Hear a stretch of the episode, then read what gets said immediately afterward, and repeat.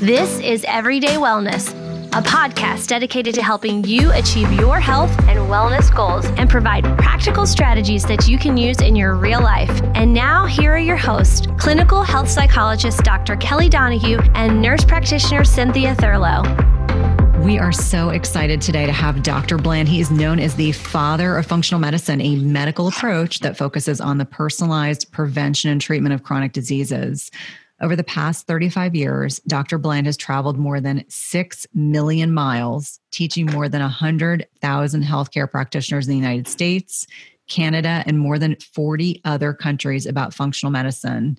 He has been a university biochemistry professor, a research director at the Linus Pauling Institute of Science and Medicine, the co founder of the Institute for Functional Medicine in 1991, and the founder and president of the Personalized Lifestyle Medicine Institute.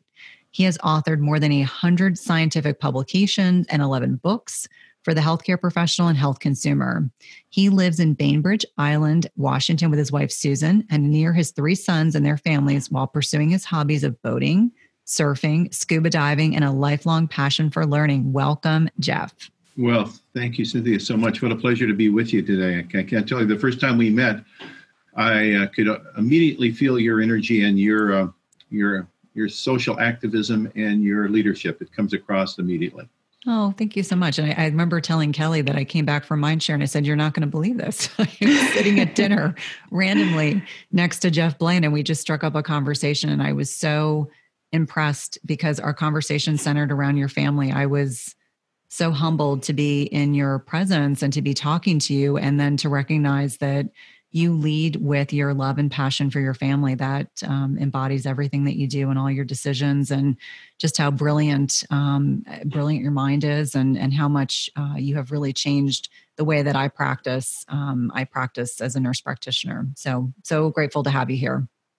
Well thank you. And i, I just want to do a shout out to my family because uh, you know i had three sons um, and obviously, they had girlfriends in their lives as they grew up, but I never had daughters. And now I have uh, three granddaughters, and it's it's so incredible to um, to have both genders that I've got in the family now because I'm learning a lot from the granddaughters. And in fact, uh, it was very very powerful uh, at our holiday. Uh, over the over the uh, holidays, we had a Christmas dinner. Everybody was together in the family, and I looked across the big table with all of the 17 members of the family sitting there, and and I wondered who these new young women were that were sitting at the table. And I recognized these were my granddaughters. It suddenly just uh, overnight seemed to have turned into these high energy, activist oriented, socially uh, conscious young women. I thought, wow, this is this is going to be a fun run, run here for the next years to come. So it's a it's a it's a new learning curve for me. A lot of fun. I bet. I bet. Oh.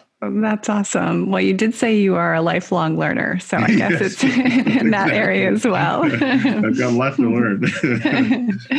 well, you are known as the father of functional medicine, and I don't think that that title can be taken too lightly. And I want to explore a little bit more about your interest in functional medicine when functional medicine really wasn't a thing as we know it today. Can you tell us how you got started?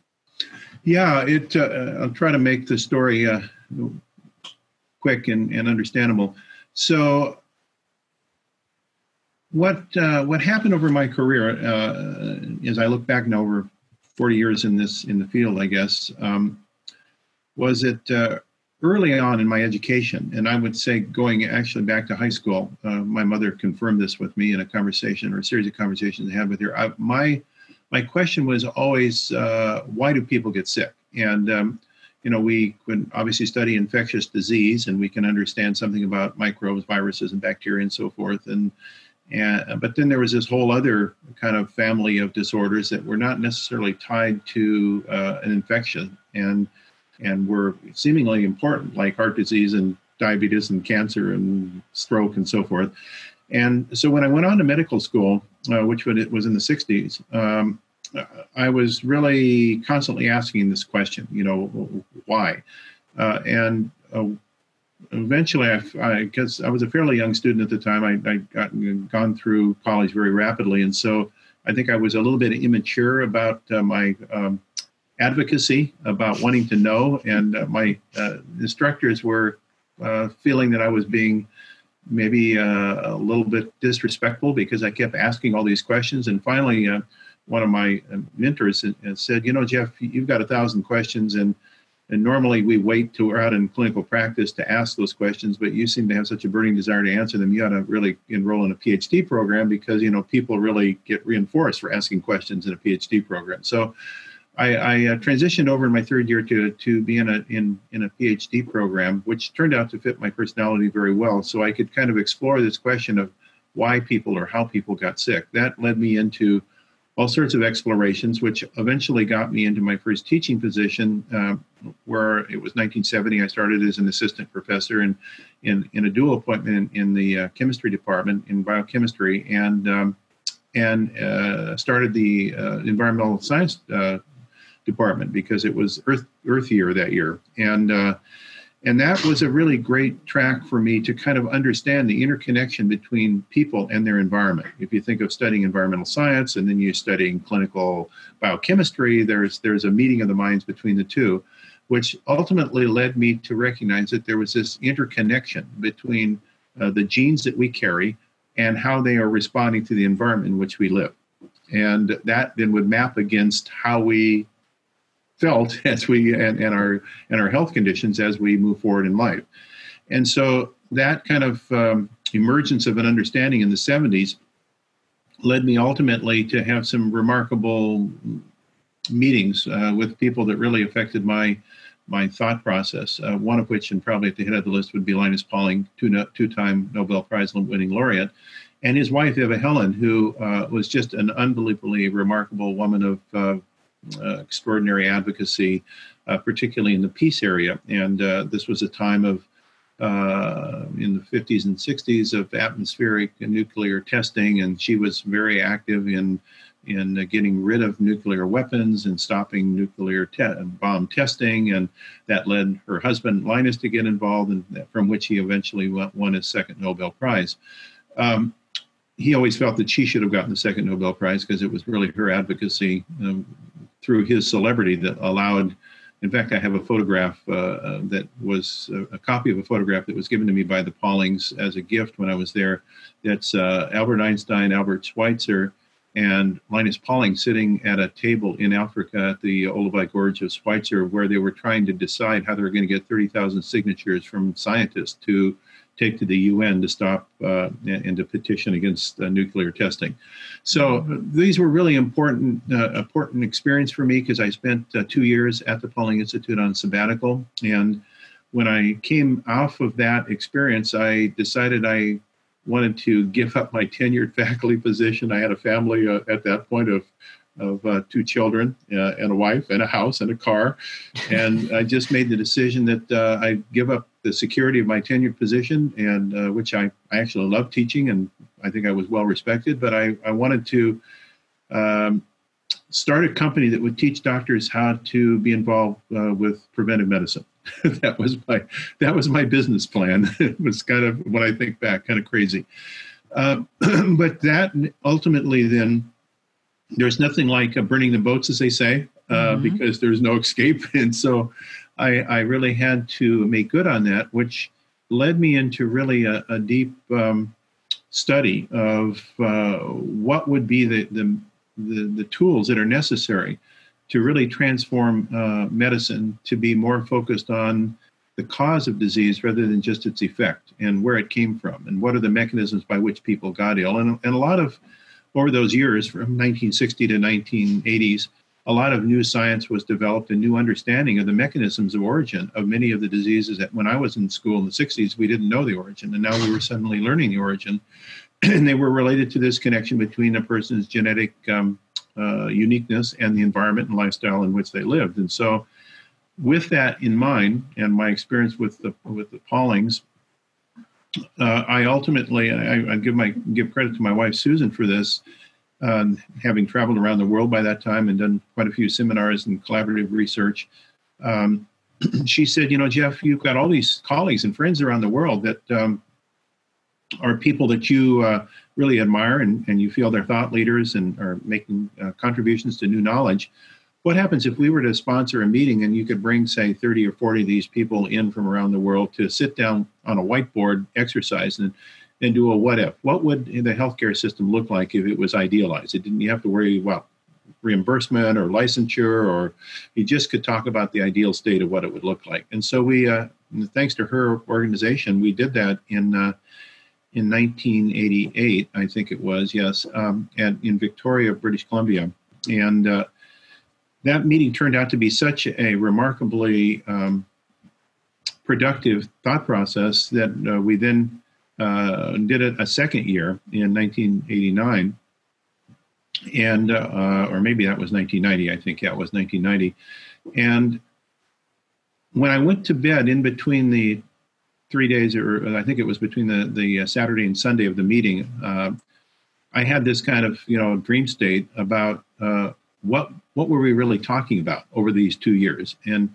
and the word function came up to me and i thought well you know in the morning when i woke up i thought yeah we are talking about function because uh, loss of function really is the precedent to virtually every disease or change in function. So maybe we ought to be not looking at the disease state with the signs and symptoms but the functional state which may occur much earlier change in function. In, in function you could really go down at every level. You could talk about societal function, you could talk about family function, you could talk about individual function, you could talk about organ function, cell function, uh, tissue function. It, it, was a term that could, could cut through all sorts of different levels. So um, when I went into the, the group then on Sunday morning after having this kind of aha experience, I said, hey, uh, I have a thought of, of what we might call what we've been talking about. And uh, and so everyone said, oh, so what do you think? What's the word? I said, I, I think we've been talking about function. Maybe we should call this functional medicine. And um, there was a quite a bit of pushback because people said, well, you know, I can understand why you chose that word, but actually that's not a really great word to use because there's already function being used in medicine. It, it really relates to either disability medicine, geri- geriatric medicine, people are disabled, or psychosomatic medicine. It's all in your mind. It's a functional condition and that's kind of negative spin. and I said, well, yeah, I, I, recognize that, but I've been following the literature uh, fairly closely over the years, and what I start to see now are a re, kind of reconfiguration of the definition of function in, in healthcare, where we have now functional radiology, and we have functional cardiology, and we have functional endocrinology. So maybe we're seeing a, a change in the way that it'll be used in the future. Maybe we ought to skate to where the puck is going, and not to where it's been. So um, maybe because uh, we sponsored the meeting, I won the day. And, so we, we said, okay, let's give function a, ch- a, a, try and see how it works. And the more we, um, the more we explored it and saw how it could be used to differentiate itself from uh, kind of pathophysiology focused medicine that was really disease uh, uh, focused. And in this case, we would be earlier in looking at the cause of rather than the effect of uh, I think we chose a good word. And and over the um, now over the last 12, well, nearly 30 years, it's really grown up to be kind of redefined with that concept as the the new definition of function. So I'm I'm pretty excited to see what's happened over those decades. So that was a long-winded story, but that's how we got the function. No, I think it's absolutely fascinating. And, and as someone who's traditionally Western medicine and also functionally trained, I really appreciate value and I'm so grateful that you started those discussions and started the um, the thought process on how to kind of evolve the way that we look at our patients and given you know population uh, in terms of you know wellness versus disease because even though i'm trained in primary care uh, a lot of what I did working in cardiology and ER medicine was, you know, really responsive or reflexive. You know, someone would come in with a symptom and it was always, how do I address the symptom so that they don't come back with said symptom again, as opposed to looking a little further back and looking at all of the things that impacted their ability to contract or experience that particular disease process. So I'm curious you know how do you describe you know when you're looking at these this functional medicine approach for many of our listeners that are really not familiarized with that term you know what what factors impact that i know that you alluded to a couple of them but let's break it down a little bit so they can understand you know what direction uh, this really points at yeah thank you um, so people who uh, have kind of come in contact with this concept uh, often will say, well, what you're really doing is you're you're focused on what's called root cause medicine. You are trying to look at the cause and the effect. You're trying to look upstream.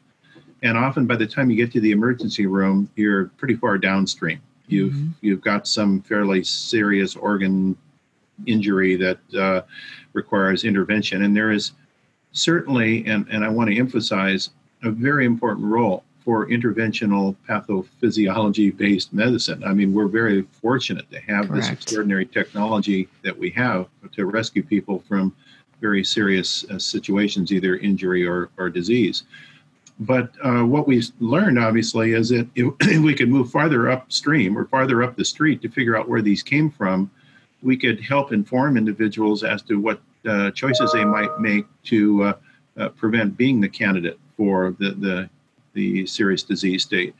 And so it's um, it's a little bit more than than uh, prevention. And and uh, I actually have over the years uh, started to recognize that the term prevention, uh, although it sounds ideal and sounds wonderful as an aspirational word, is really kind of a, a word that leads to misdirection. And the reason it leads to misdirection is that most people really don't know what they're preventing unless they get it. mm-hmm. So they make changes uh, in their lifestyle, but they don't know what the real payoff is. So that let's say they lowered their cholesterol, but they didn't feel any differently by lowering their cholesterol. The um, the long-term adherence and compliance with doing that is going to be very poor. And if we really look at the success of prevention programs in the United States, they're very poor. Mm-hmm. And I think it's because people didn't get the um, results that they were trying to, to achieve, which is when you ask them what health really means to them, it really, the words that are used, uh, and there's hundreds of different words that are used, but they all really define function. Well, I wanted to do this, or I wanted to have this ability, or I wanted to get rid of this, this pain, or this low energy, or this cognitive dysfunction, or this digestive problem, or which, which are all functional issues. They're not disease issues. There's not a tidy diagnostic code that you can apply to these. They're just like walking wounded. And so we then, as um, as functional medicine uh, devotees, um, wanted to kind of de-dock a little bit from the prevention story because uh, the prevention story, although it sounds wonderful in practice, really has not demonstrated much value.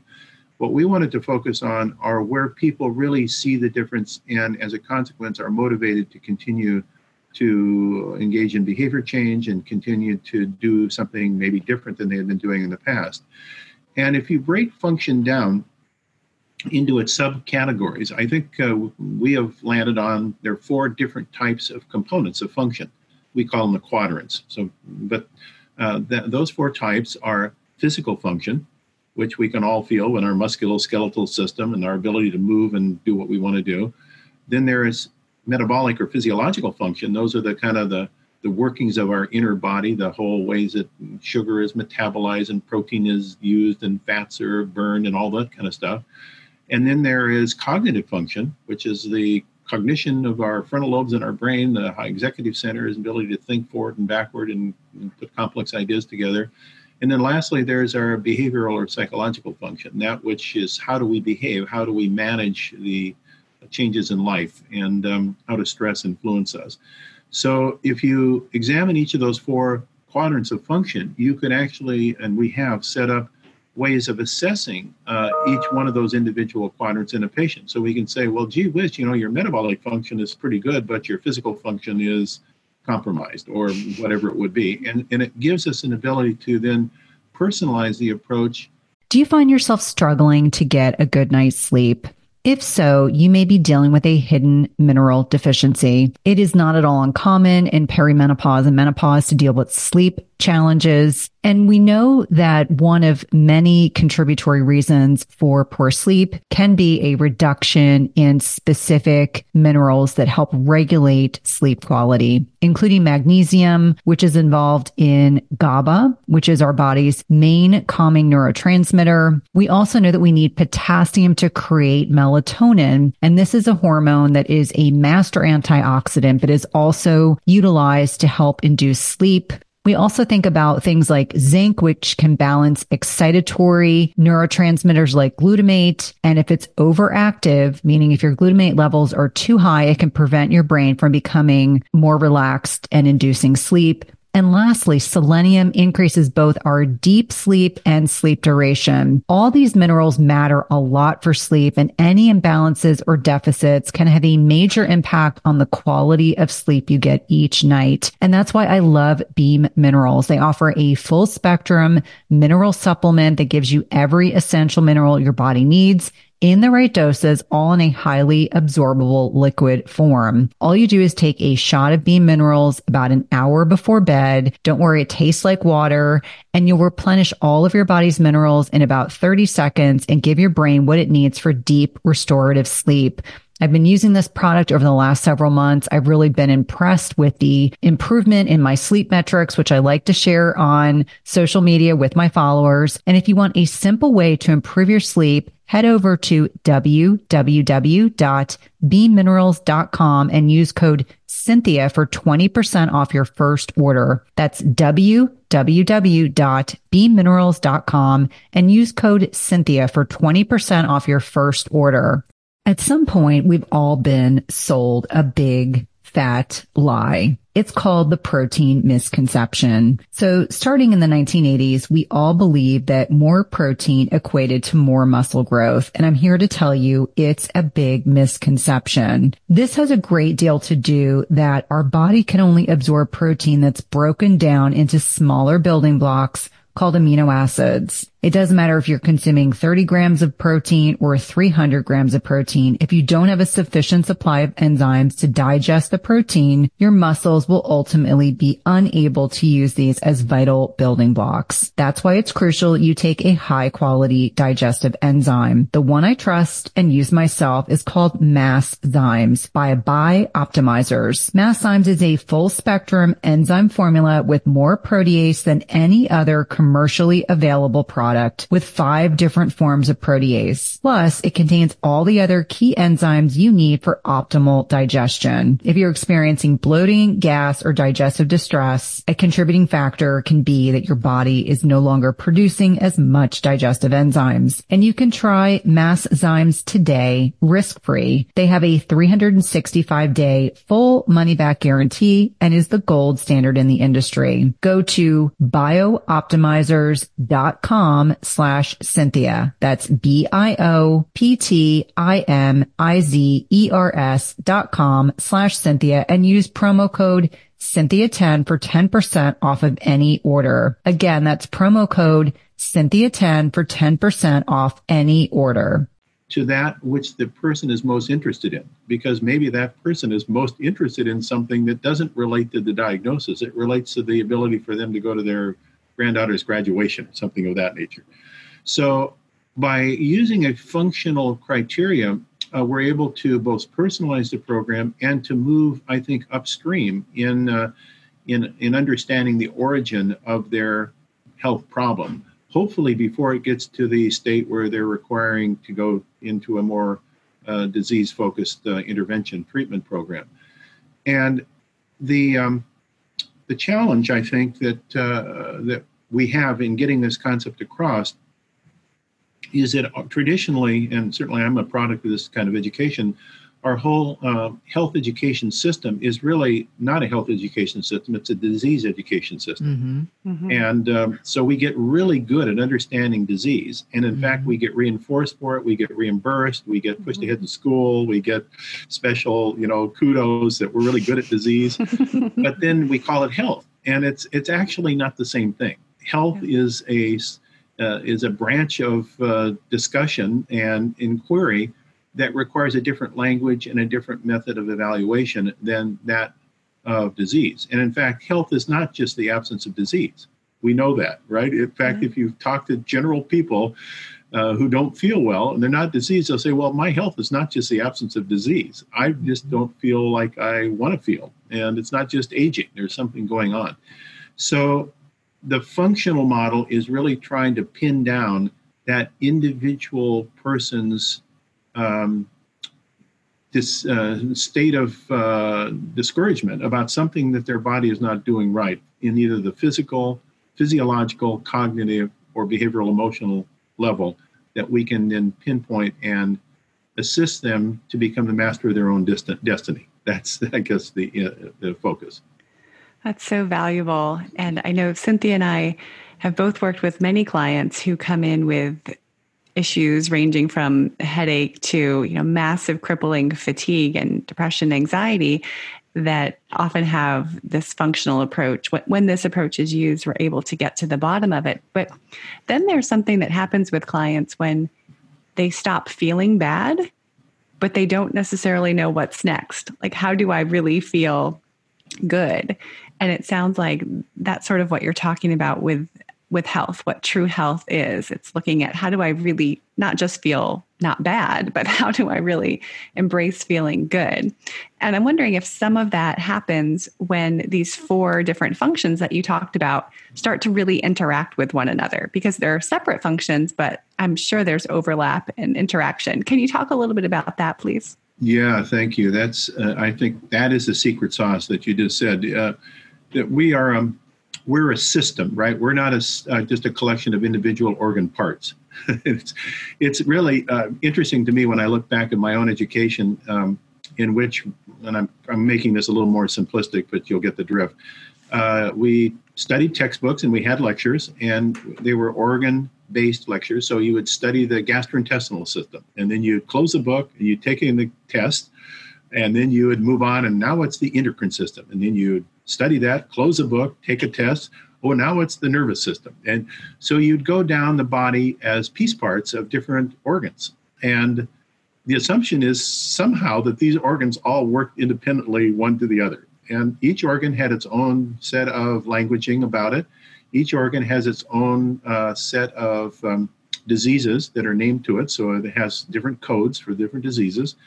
And each of those diseases has different drugs to treat them. And so you ultimately get a very compartmentalized way of thinking of the body, which basically is the subspecialty form of healthcare that we have. So, you know, you want to know something, you keep going to more and more of a specialist until they get down to individual cell types in an individual organ, and they know everything about that. And um, and so this concept of compartmentalizing the body to understand more and more about less and less until we know everything about nothing. Um, you know that's that's a concern. I, I, I, that was kind of a joke just to overemphasize the point. But what we find often in the early stages of um, of dysfunction of, is that there is a lot of crosstalk going on among the organs. So, so the the gut is talking to the liver, and the liver is talking to the immune system, and the immune system is talking to the brain. And so we've got this interrelationship among these organs uh, as a system. Uh, this is called network biology or systems biology. And this is the emerging new science that uh, I, find this very interesting because what we have been talking about as functional medicine for 30 years is now the new science of systems biology. And um, and and now it's the leading medical schools are starting to teach this network medicine, network biology.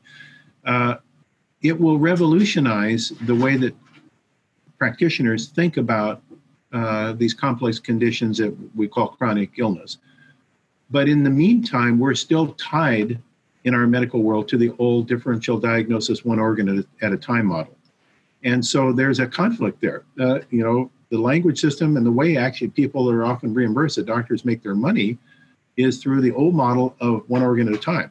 Mm-hmm. But the way people really don't feel well is by organs speaking among one another in a system that you've got to treat the cause not just each individual organ by itself. For instance, let me use one last example that people are quite familiar with. diabetes. We know that we have a virtual epidemic of type 2 diabetes that's associated with um, insulin resistance and uh, it, it, maps out against all sorts of problems of kidneys and liver, with fatty liver and with uh, dementia. Even connects into type 3 diabetes with Alzheimer's. It connects into uh, problems of skin spots and and the dermatology it connects into retinology because it can produce cataracts and and uh, it connects into neurological problems like peripheral neuropathy so it, it's a it's a disease that has multiple uh, connections to all sorts of different organs but we think of the disease, type 2 diabetes, as a single diagnosis. Mm-hmm. It, it has a, a specific diagnostic code. So you say, well, if it's a single disease with a single diagnosis, it must require just one agent to treat it. Yet today in America, we have 14 different drugs that are approved to treat diabetes. Why do we need 14 different drugs? Because there is not just one disease called diabetes. Mm-hmm. The, the condition of high blood sugar may be the common theme, but its cause of the high blood sugar are multiple different causes.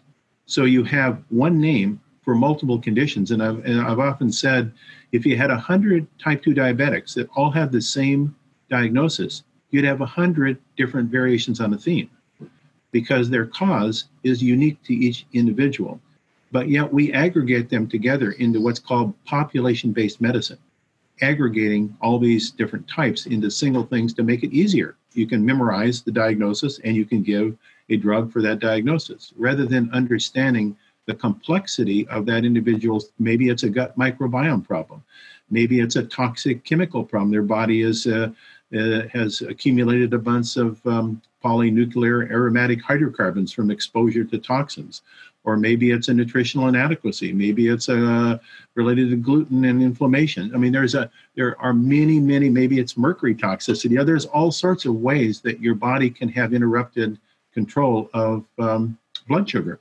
So, as we think of it from a functional medicine perspective, we try to break this down into what are the individual characteristics that give rise to that person's dysfunction by looking at these four quadrants and their lifestyle and their genes, uh, their genetic history and family history, and and try to work upstream, as I said, uh, to root cause rather than downstream to symptoms. I don't know about you, but I like to enjoy a nice glass of wine after a long day or with friends on the weekends. But the problem that I've encountered is that many wines have chemicals like pesticides or way too much sugar, which damages your health and sleep. Cynthia and I are both big proponents of sleep, so anything that damages our sleep is a no go. We did some research and we found a company called Dry Farm Wine. They're the only health focused natural wine club in the world. Their wine is all natural and additive free, and it's lab tested for purity, sugar free, and low alcohol so you can enjoy the taste of good wines without the massive chemical or sugar intake that can cause so many issues. When you join the Dry Farm Wine Club, you can choose how often you'd like to receive wines. You can choose monthly or every other month or how many you'd like to receive. And you can choose the kind of wine you like. I prefer reds. As a special gift, if you sign up with our link, you can get a bonus bottle of pure natural wine with your first order for just one penny extra. That's right, one penny for an extra bottle of wine. Visit the link in the description to claim your bonus bottle of natural wine and join the Dry Farm Wine Club. Cheers. Well, for anyone that listens to our podcast, they know that a, a phrase that Kelly and I use probably in every single one is bioindividuality. And so you have done a perfect delineation of what that that really represents but i'd like to pivot a little bit and talk about the personalized lifestyle medicine institute that you are the president of which we know is a not for profit entity. And the mission is to transform healthcare through the promotion of information, innovation, and implementation of personalized lifestyle medicine. And that sounds amazing. Can you tell us a bit more about that and how the mission is actually being achieved? Because the, this actual institute can revolutionize what you've just talked about in terms of our traditional kind of Western medicine mindset um, system is. Yeah, thanks, Cynthia. Um, you know, people have often asked me, after having been involved with founding the Institute for F- Functional Medicine, why would you need another institute? Are you just like trying to gather institutes? Uh, you know, what's what's this deal? And um, what I recognized uh, after 20 plus years with the Institute for Functional Medicine is that we were doing a, a, a I thought, a pretty good job in um, in educating health practitioners uh, and health providers about this model. And in fact, over those 20 years, we had over 150,000 health practitioners go through our, our courses, education, um, our ACCME certified education courses. So I thought we were doing a pretty good job on that level. But where I thought we were lacking is uh, where the tire meets the road, which is the um, the healthcare consumer, uh, who is really having to make uh, a lot of these uh, decisions in their life, and And so uh, we needed to take it away from the kind of a rarefied academic uh, uh, focus of what we call postgraduate continuing medical education, which is what IFM does. and we needed to take it down into the collaboration among people who are involved with all sorts of different connectors into the health system. Uh, versus the disease system. So this could be uh, people that are involved with uh, healthcare insurance. It could be healthcare educators. It could be healthcare legislators. It could be members of the um, uh, technology community. They're developing wearable devices to assess aspects of, of, function. It could be people that are involved with uh, biometrics in the laboratory business. It could be individuals that are involved with behavior change. It could be uh, consumers who are involved with advocacy around uh, pesticides in foods for children. I mean, there's all these different subgroups that have interest in aspects of health throughout the, um, the spectrum of ages um, and, and, genders and ethnicities that if you could kind of uh, find a central theme to bring them together, uh, it may be the critical mass that's necessary to really start creating a true health system.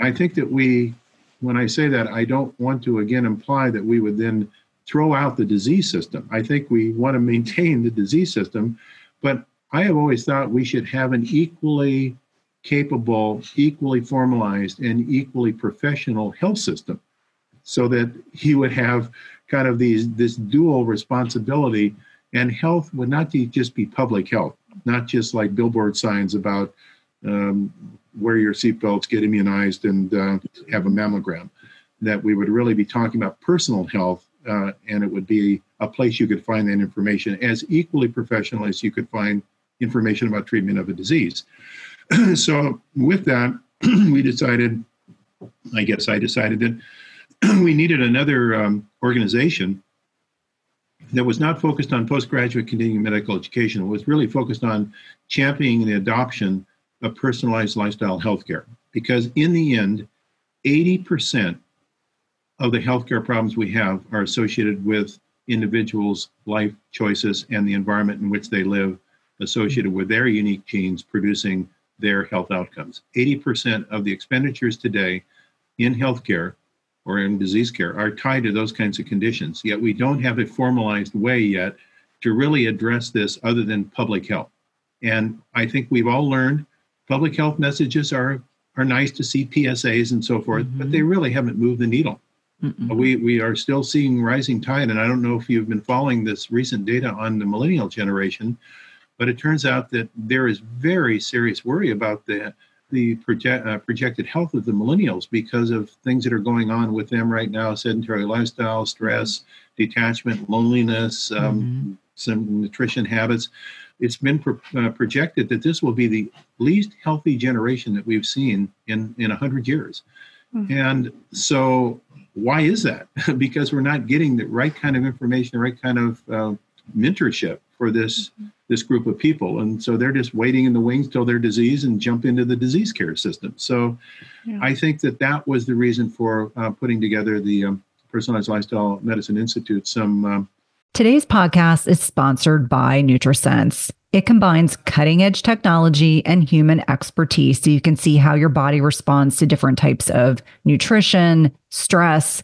exercise, sleep, and where you are in your menstrual cycle in real time. And by pairing a continuous glucose monitor with their app and expert nutritional guidance, Nutrisense can help you reach your health goals. And the best part is it's not just a program where they send you the CGM and you have to figure it out on your own. Each subscription plan includes one month of free expert nutritionist support. Your nutritionist will work with you one on one, interpreting your data and providing customized advice to help you reach your health goals. The last time I had my CGM on, my registered dietitian and I troubleshooted over some specific concerns that I had. And whether you're aiming to lose weight, stabilize your energy, or just feel better overall, Nutrisense offers the guidance and support you need. And lasting sustainable change takes time and can be achieved through a longer term subscription. That's why I encourage my patients and clients to consider three, six, or 12 month subscriptions where it's actually less expensive and allows you to not only achieve your goals, but also to ensure that you stick to your healthy lifestyle for the long term. As I've mentioned before, I have found the CGMs I've used through NutriSense to be incredibly insightful, specifically to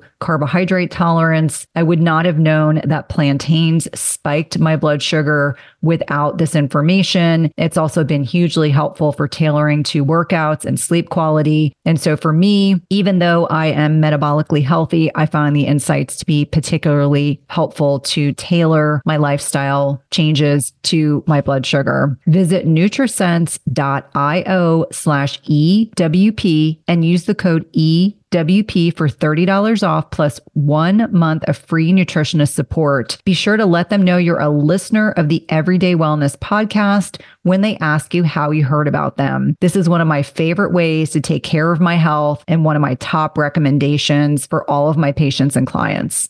Have you guys heard about a bioactive whole food on the market with 5,000 published research studies backing it? When my oldest son needed to go on antibiotics a few months ago, I discovered Armra colostrum and the benefits for him and his recovery from being on antibiotics have been instrumental in me now recommending this to my dairy non-sensitive patients and clients. Armra's colostrum strengthens immunity, ignites metabolism, fortifies gut health, promotes hair growth and skin radiance, and powers fitness, performance, and recovery. My son has mentioned to me over and over again how great his gut feels, how he has improved his digestion and gut function as well. Colostrum is a rich, exclusive source of immunoglobulins or antibodies that optimize our immune defense even during cold and flu season. And we know the mucosal barriers house over 80% of our body's immune cells, including including the antibodies IgG and SIG-A. And these immunoglobulins bind and intercept harmful particles like viruses, bacteria, and toxins, blocking them from crossing into the barriers into our bloodstream. And Armra's colostrum contains the highest levels of SIG-A and IgG to ensure your most fortified first line of protection. It's sustainably sourced, and it's important to know that you want to mix colostrum only with cold liquids or foods or dry scoop it into your mouth mouth. This is also great for the oral microbiome. And we've worked out a special offer for my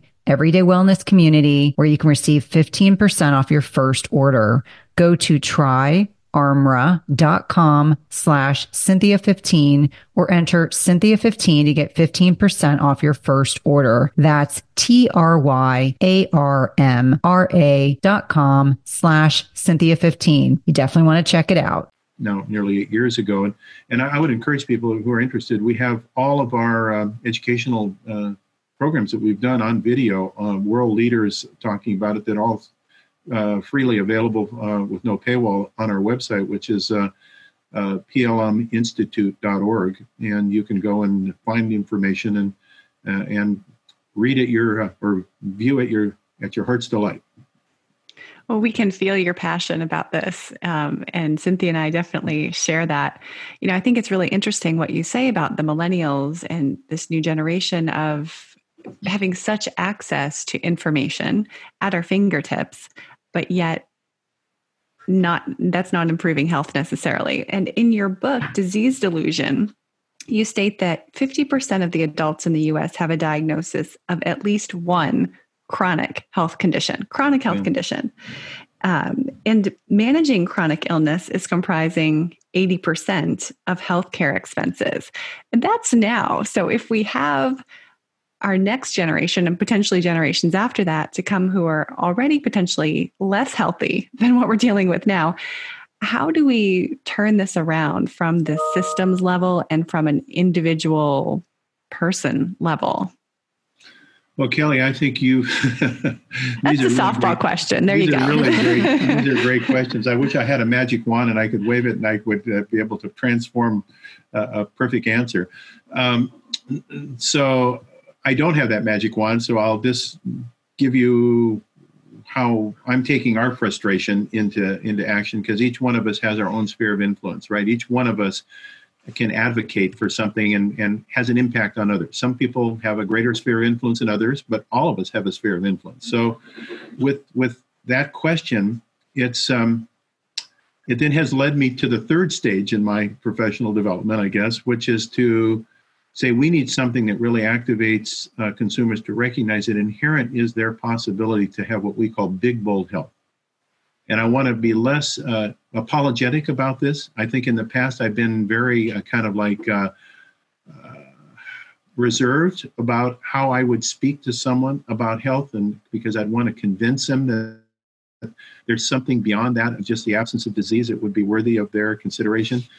And now I, I guess because of the age I am and, and the, the, the, length of time I've been in the field, I finally said, you know, it's, it's time to kind of uh, maybe take off the gloves and be a little bit more direct about this. And so we formed a group called Big Bold Health. And Big Bold Health is a, a consumer activist group in which we are trying to take this concept of function into the consumer. We got a we have on our website, bigboldhealth.com, a very interesting little uh, quiz that a person can take to see where they stack up on their own functional um, health criteria. And we're trying to find a way to make health fun uh, and engaging, you know, what's called gamifying it. Um, because if it's really a, uh, no one likes to hang out with disease. It's pretty scary and it's not a really positive thing. So if we could make health a fun place to hang out and you could actually it wasn't a droll and it wasn't a task and it wasn't a burden but it was something that was really part of your daily living of enlightenment and joy and love and and uh, celebratory living then maybe we could transform health as an infectious new concept. So that's uh, that's our big bold health new advocacy uh, our consumer direct kind of advocacy. And the, the the construct that I've come up with, uh, as you were describing from from the book um, that I wrote, uh, Disease Delusion, was that we need to really um, uh, start down this road towards transforming health uh, one person at a, time, and that you know really uh, a nation's health or a community's health or planetary health is really connected to each individual experience and how they collect together into the aggregate to make the group health. So our um, our hope is that we can take this message to how it influences each individual to achieve their own aspirations as to what health means for them. Because, you know, for me, obviously, uh, this is a central feature of my life, and it's a 24/7 process. For most people, uh, health is uh, maybe a secondary part of what they just expect as one of their their rights in life, uh, you know, life, liberty, pursuit of happiness, and health. But now we recognize that the health really requires some advocacy to maintain it. And so you don't have to become a health aficionado and know all the piece parts, but you've got to have some connection to your aspiration to make it happen, just like practicing the piano or being good at anything. You've got to, you know, we call it practicing good health. What does that mean? It, it means being conscious about the fact that you can actually achieve much higher levels of function than maybe you accept on your daily living if you practice a few basic principles. So that to me is um, it's it's a big bold idea because in the past we felt more a victim rather than the advocate. And so we go on unbend, unbended knees as a victim to our doctor to rescue us. Mm-hmm. And that doesn't actually produce health. That just produces a, a, a patient. so, so we're trying to be a little bit more bold about activism and get each person engaged in their own gamifying the health process. Well, I love that concept. I think, you know, the proactive nature of that message is really critical and allowing consumers and patients to have a role in their own health, you know, moving forward is really critical. Now, I just want to briefly touch on some of the videos on your website. We really enjoyed checking those out, but they cover a variety of topics from neuroinflammation to fecal transplants. I'm curious, what topics are you most passionate about right now? Oh boy, you you two are really good. Um, yeah, that's very good. So I I've got a flame. I got a I I have a uh, a high burn rate right now. Uh, when I have you know been studying this uh, root cause of, of problems of functional health problems, it has led me in my trace up to recognizing that you know we would say well inflammation is associated with every chronic disease, but there's a step above that to say where does inflammation come from?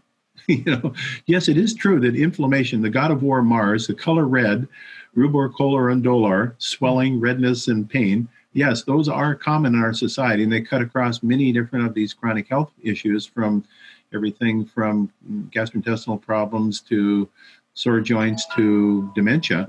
But we have to ask the question what causes that inflammation? And the seat of inflammation is in the immune system. Mm-hmm. And over just the last few years, in fact, uh, four years ago, a Nobel Prize was won in medicine and physiology for the discovery of a process by which the immune system cleanses itself. Hmm. And the process is called autophagy. Oh, yes. And uh. we, we didn't recognize until recently that the debris that our immune system collects over our life experience that alarms our body and produces inflammation can be um, uh, maybe eliminated as a little bit too strong, but certainly significantly reduced because the immune system is rejuvenating itself all the time if we give it the chance through this process of autophagy. And, and some numbers just to, for to, to kind of make my point more impressive. Uh, it turns out that the where our immune system is uh, formed comes out of our bone marrow. What are called uh, hemopoietic stem cells. These are these are um, blood cells sitting with, or potential blood cells sitting in our bone marrow, waiting to get messages from how we're living to know how to convert into the specific parts of our immune system. So the bone marrow sits with these these stem cells saying, okay, what kind of what kind of products will I make from these stem cells based on the way that person's living and the environment in which they find themselves, and and from that, then I'll create all the different families of our immune system. And over time, uh, if you look at how this this works, if we're constantly exposed to things that are causing our immune system to be activated, it will collect that memory in our immune system that uh, has it constantly in a state of aggravation which we call chronic inflammation. Some people call that inflammaging, right? Mm. It, it's associated with the accelerated aging process and many chronic illnesses. Well, the good news to that bad news story is that that inflammaging can be can be cleansed through the fact that every 10 seconds our body produces 1 million new white blood cells. It produces 30 million new red blood cells and it produces 50 million new platelets, which are going to be all involved with the body's cleansing process. So the question is when those come out of our bone marrow, and we're making those every 10 seconds, are they made in the uh, form of those that are already injured and are alarmed, or are they rejuvenated back to forgetting the bad memories and start from scratch? Mm. And therefore, don't have to come out of the, the bone marrow into our blood as vigilant militant activists to produce inflammation. And that concept of uh, autophagy and immune rejuvenation is to me the central theme of how we're going to turn back biological age and we're going to beat back chronic complaints because it cuts across sleep disturbances, chronic pain, cognitive uh, problems, foggy brain, digestive difficulties, blood sugar problems. I mean, we could go down the list of all skin difficulties, all of those are connected to this imbalance of the immune system remembering bad memories that we need to kind of wipe away and start uh, afresh. So we're really focused very, very hard in this whole immune rejuvenation process because we now recognize that there are specific nutrients and lifestyle principles. Like, for instance, let's give one that's in the, been in the news lately the um, time restricted feeding time re- restricted feeding is a, using chronobiology, using the way we and the periods in which we eat to allow our body to do immune rejuvenation and to create more of these younger uh, uh, immune cells that don't have bad memories attached to them. So just by changing the patterns by which we eat, we can have an effect. Then changing the foods we eat can have an mm-hmm. effect. Changing the exercise patterns that we have can have an effect. So these are really dramatic new steps forward in understanding how we roll back what we we now are, have accumulated, which are these messages in our immune system that are constantly at unrest and producing inflammation. So that's what I, we're really focusing on. That's our big bold health idea. Well, we love it. It's so fascinating, and we're both marveling at your ability to be very deep in an understanding of the neurochemistry and biochemistry of how things work, and then also able to translate that into super practical applications that people can engage in on a regular basis. And so, to that end, I would love for you to tell our listeners if you could give them two things that they could do in, in all of your experience and knowledge, just two things that they could do to improve their health and wellness every day, what would they be? Yeah, I, I, I think I've said one uh, already because I think it's something people can do easily. Uh, at least I believe it's e- easily done, and that's using uh, the clock to help regulate our biology. And uh, you know, we got into this whole thing about snacking as a mm-hmm. as a popular um, uh, feel good way to consume calories and so snacking is, and in fact, I recall even there was a, a big movement uh, back in the 80s and 90s about, well, you should have lots of mo- uh, small meals throughout the whole day. So you should be eating all the time.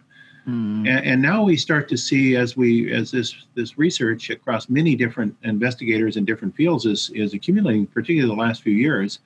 And I'm thinking of uh, um, uh, Satchidananda Panda's work at Salk, or I'm thinking of uh, Walter Longo's work at USC uh, at School of Medicine, that we're starting to recognize that um, we should compress our eating into a smaller number of hours throughout the day. And that leads to what's called time restricted feeding or, or, fasting mimicking diets or whatever you want to call it. I, I try to keep away from the word fasting because that's generally an off-putting word that most people don't want to fast. So, but most people are willing to kind of cut the time in which they eat into different sections. So, I think that the concept of um, depending on, on how aggressive you want to be with time restricted feeding, but trying to compress your eating time to no more than 12 hours a day, uh, mm-hmm. better even to get it no more than 10 hours a day so that would mean 14 hours a day you're not eating, in 10 hours a day you are eating. That's the simple first step I would say that would help to transform a lot of people. So you say, well, how would I really do that? And there's many different ways you can do it. You could be, you know, depending on if you're a shift worker or whatever.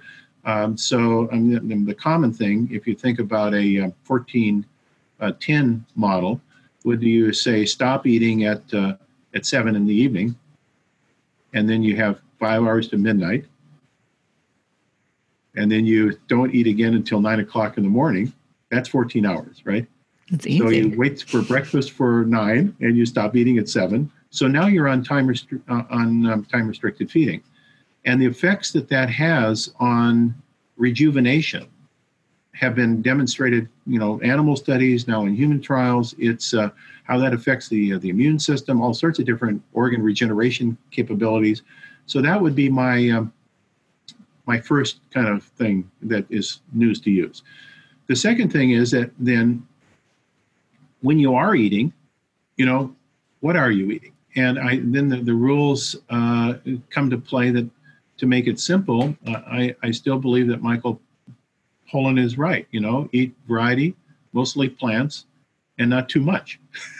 so, you know, uh, I I think we get into all these fads of now. It, you know, we went through paleo, and or maybe we're still in paleo, and and then keto, and I mean, these are all very interesting dietary concepts, and and I think for the keto diet for uh, epilepsy is you know certainly great, but is this a are these diets that have long-term safety and compliance associated with them? And I would say no. Unless you have a therapeutic need, these are not diets that you're going to stay on for the rest of your life. They're they're fads, and they come and they go.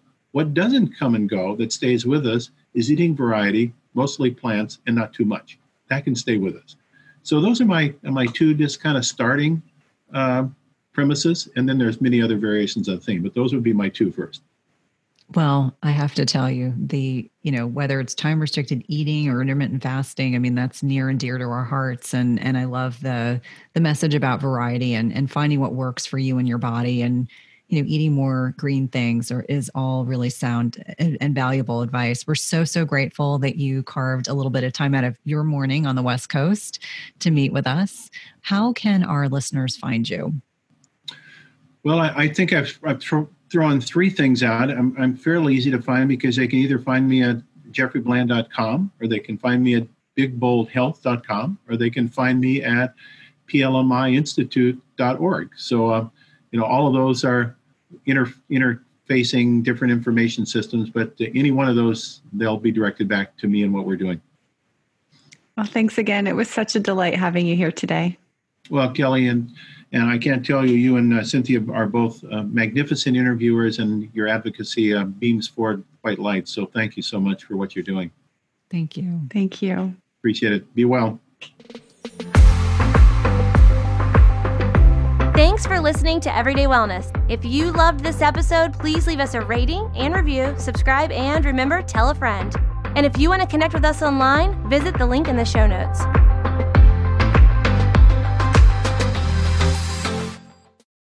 Just as you carefully choose the cut of meat or freshness of produce that you cook at home, you should carefully choose chemical free cookware that provides a healthy and safe cooking experience. The materials in 360 cookware are safe, sustainable, and of the highest quality.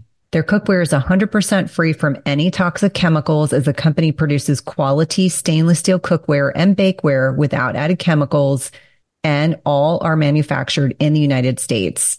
It's also the leading manufacturer that equips kitchens with cookware and bakeware that are free of all of the toxic chemicals and coatings, including PFAS, Teflon, and ceramic. And the best thing is that when used properly, the product's construction provides nonstick properties in a product that can be passed down through generations. Go to www.360cookware.com and use code Cynthia20 for 20% off your first order. Again, that's 360cookware.com and use code Cynthia20 for 20% off your first order. We've been using their products over the last several months and have really been pleased with not only the durability, but ease of cleanliness.